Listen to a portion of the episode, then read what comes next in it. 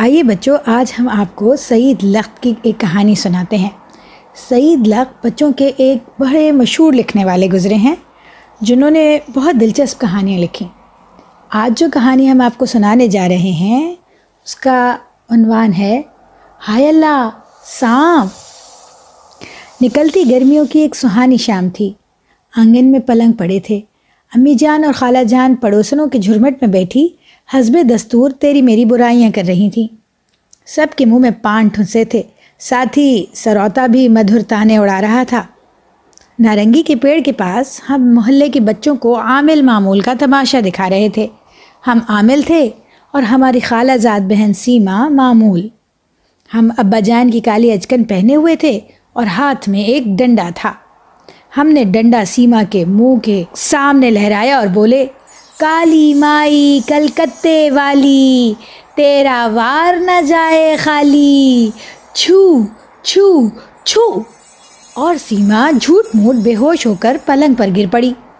ہم نے اس کے اوپر چادر ڈال دی اور بچوں سے بولے، دیکھیے صاحبان، کیا ہی کنڈل مار کے بیٹا ہے جوڑا سانپ کا۔ اب ہم آپ کو جادو کا کھیل دکھائیں گا۔ مگر پہلے آپ سڑک چھوڑ کر چار قدم آگے آ جائیں۔ ایسا نہ ہو کہ پولیس والا چالان کر دے۔ ٹھیک ہے۔ اب بچہ لوگ زور سے تالی بجائے۔ اور بچہ لوگ نے اتنی زور سے تالیاں بجائیں کہ امی جان چیخ کر بولی، اے بیٹے، کبھی تو چین سے بیٹھا کر توبہ ہے، سارا گھر سر پر اٹھا رکھا ہے۔ موئی چھٹیاں کیا آتی ہیں، میری جان کو مصیبت آتی ہے۔ یہ کہہ کر آپ ایک پڑوسن کی طرف مڑی اور بولی ہاں تو سروری، میں کیا کہہ رہی تھی؟ ارے ہاں یاد آیا۔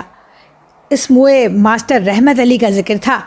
بہن، اس کی مثل تو وہ ہے کہ ایتر کے گھر تیتر، باہر باندھوں کے بھیتر۔ اوچھے آدمی کو خدا پیسے دیتا ہے تو وہ اتراتا پھرتا ہے۔ امی جان کی گاڑی نے پٹڑی بدلی تو ہم نے پھر کھیل شروع کر دیا۔ ہاں تو مہربان، دیکھیے، ہم نے اس لڑکی پر جادو کیا ہے۔ اب اس کا دماغ آئینے کے مافک ہو گیا ہے۔ ہم اس سے جو پوچھیں گا، وہ یہ بالکل سچ سچ بتائیں گا۔ یہ کہہ کر ہم سیما سے بولے، اے لکڑی آئی ایم سوری اے لڑکی، بتا، تو کون؟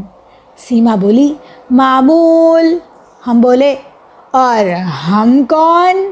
بولی نامقول ہم نے اس کے پیر میں چٹکی لی تو چیخ کر بولی، عامل عامل۔ ہم نے کہا، شاباش، اب بتا، جو پوچھیں گا، بتائیں گا۔ وہ ناک میں بولی، بتائیں گا۔ ہم بولے جو کھلائیں گا وہ کھائیں گا بولی جوتے نہیں کھائیں گا باقی سب کچھ کھائیں گا ہم بولے، کھانے سے پہلے یہ بتا کہ یہ لڑکا کون ہے۔ بولی آئی ایم سوری آپ نے اتنی موٹی چادر اڑا دی ہے کہ ہم کو دکھائی نہیں دیتا۔ باریک چادر اڑائیے، پھر بتائیں گا سب بچے کھلکھلا کر ہنس پڑے۔ ہم نے کھڑے ہو کر سر جھک کھجایا اور سوچنے لگے بات کس طرح بنائیں کہ ایک دم گڑبڑ مچ گئی۔ ہمارا چھوٹا بھائی مسعود کمرے میں سے بھاگتا ہوا آیا۔ خوف کے مارے برا حال تھا۔ آنکھیں پھٹی ہوئی تھیں اور منہ سے جھاگ نکل رہا تھا۔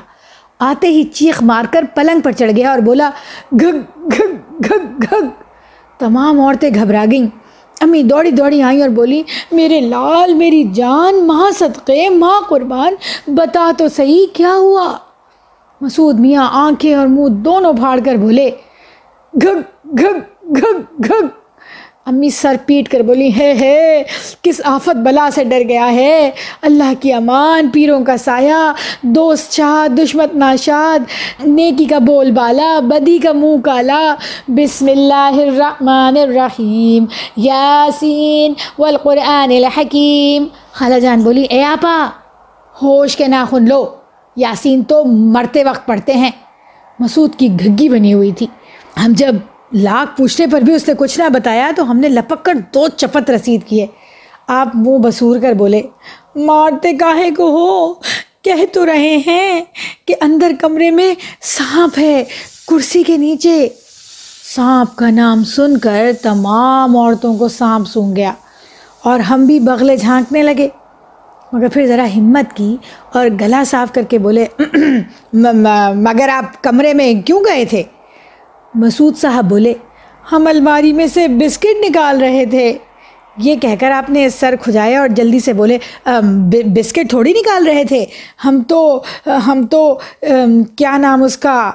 بسکٹوں کا نام سنا تو امی سانپ کو تو گئی بھول اور چیخ کر بولی، گھر میں کوئی بھی چیز آ جائے تو جب تک اسے کھا پی کر ختم نہ کر دیں، یہ بچے تب تک مانتے تھوڑی ہیں۔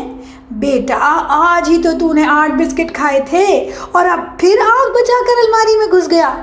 توبہ ہے، ایسے بچے بھی میں نے۔ خالہ جان بات کاٹ کر بولی، اے آپا، بسکٹوں کو چھوڑو سانپ کی فکر کرو۔ امی گھبرا کے بولی، ارے ہاں جا تو سعید، بیٹھک میں سے اپنے ابا جان کو بلا لا۔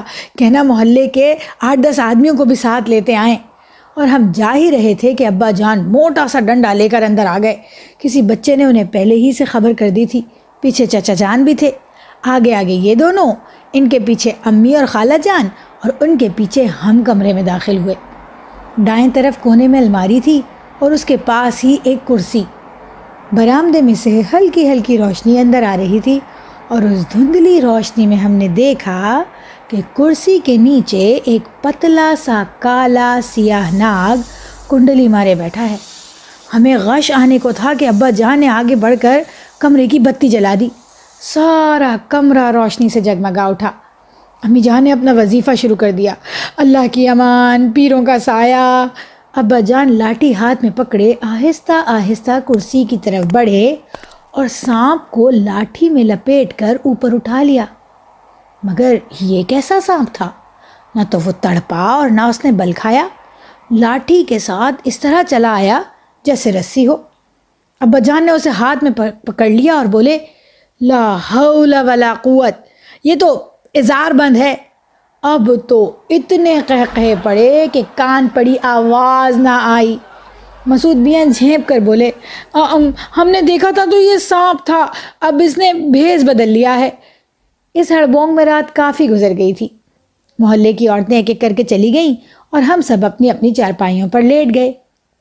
امی نے زور کی جمائی لی اور بولی، سعید میاں، تمہارے سرحانے تفائی پر میں نے پانی کا جگ اور گلاس رکھ دیا ہے۔ رات کو پیاس لگے تو مجھے مت اٹھانا بیٹا۔ ماشاء اللہ بارہ سال کے ہو گئے ہو، ابھی تک ڈرتے ہو۔ سیما کھوں کھوں کر کے ہنسی تو ہمیں بہت غصہ آیا۔ بولے، امی، میں ڈرتا تھوڑی ہوں۔ میں تو یہ سوچتا ہوں کہ آپ کو بھی پیاس لگی ہوگی۔ جائیے، آج سے میں آپ کو نہیں اٹھاؤں گا۔ ابا جان بولے، میرا بیٹا بڑا بہادر ہے۔ اور کیا؟ ہم سینہ پھلا کر بولے، بڑا ہو کر میں تھانے دار بنوں گا اور سب سے پہلے سیما کو حوالات میں بند کروں گا۔ سیما نے چادر تان لی اور بولی، تھانے دار نہیں تو جمع دار ضرور بنو گے۔ یہ کہہ کر ہنسی اور آہستہ سے بولی، بھنگیوں کے۔ ہم بھنا کر ایک دم اٹھ کر بیٹھ گئے اور تڑک کر بولے، دیکھیے امی جان، اسے سمجھا لیجیے ورنہ۔ ابا جان نے کہا، بس، اب پانی پت کی چوتھی لڑائی شروع ہو جائے گی۔ چلو سیما، تم شمال کی طرف منہ کرو اور سعید میاں، تم جنوب کی طرف۔ اب کوئی بولا تو اس کی خیر نہیں۔ شب بخیر۔ ہم نے جواب دیا، شب بخیر۔ اور آہستہ آہستہ نیند کے آغوش میں چلے گئے۔ اور آدھی رات کو ہم سوتے سوتے ایک دم چونک اٹھے۔ بالکل چت لیٹے ہوئے تھے۔ چندہ ماموں کی صاف اور چمکیلی روشنی میں نیند کی ماتی ادھ کھلی آنکھوں سے ہم نے دیکھا کہ ایک نہایت ہی کالی سیاہ، موٹی سی، لمبی سی، چمکیلی سی چیز ہمارے سینے پر رینگ رہی ہے۔ پہلے تو سوچا کہ یوں ہی پڑے رہیں، لیکن وہ چیز وہ کالی، سیاہ اور چمکیلی سی چیز دھیرے دھیرے گردن کی طرف آ رہی تھی۔ ہم نے زور سے نعرہ مارا، مگر آواز حلق ہی میں اٹک کر رہ گئی۔ آخر بڑی مشکل سے ہمت کی اور ایک دم اس کالی، سیاہ، چمکیلی اور موٹی سی چیز کو دونوں ہاتھوں میں پکڑ لیا اور زور سے بولے، گھگ گھگ گھگ گھگ۔ ہمارے پاس ہی امی جان اور خالہ جان کے پلنگ تھے اور کچھ دور ابا جان سو رہے تھے۔ تینوں گھبرا کر اٹھ بیٹھے۔ امی نے ہمیں سینے سے چمٹا لیا اور بولی، کیا ہوا میرے بیٹے؟ کیا ہوا میرے لال؟ ہم بتاتے، کیا خاک، ڈر کے مارے، ہوش و حواس گم تھے بس گھگ گھگ گھگ گھگ کیے جا رہے تھے۔ امی جان نے فوراً اپنا وظیفہ شروع کر دیا۔ اللہ کی امان، پیروں کا سایہ، دوست، چاد، دشمن، ناشاد۔ ابا جان نے ڈانٹ کر پوچھا، بولتا کیوں نہیں؟ آخر ہوا کیا؟ یہ سیما کی چٹیا کیوں پکڑ رکھی ہے؟ اسے تو چھوڑ۔ سب لوگ پریشان تھے مگر سیما منہ میں دوپٹہ ٹھوسے ہنسنے کی کوشش کر رہی تھی۔ آخر یہ معاملہ کیا ہے؟ ابا جان جھلا کر بولے۔ اس کے ہاتھ میں سیما کی چٹیا کیسے آئی؟ اور آئی تو اس سے شور کیوں مچایا؟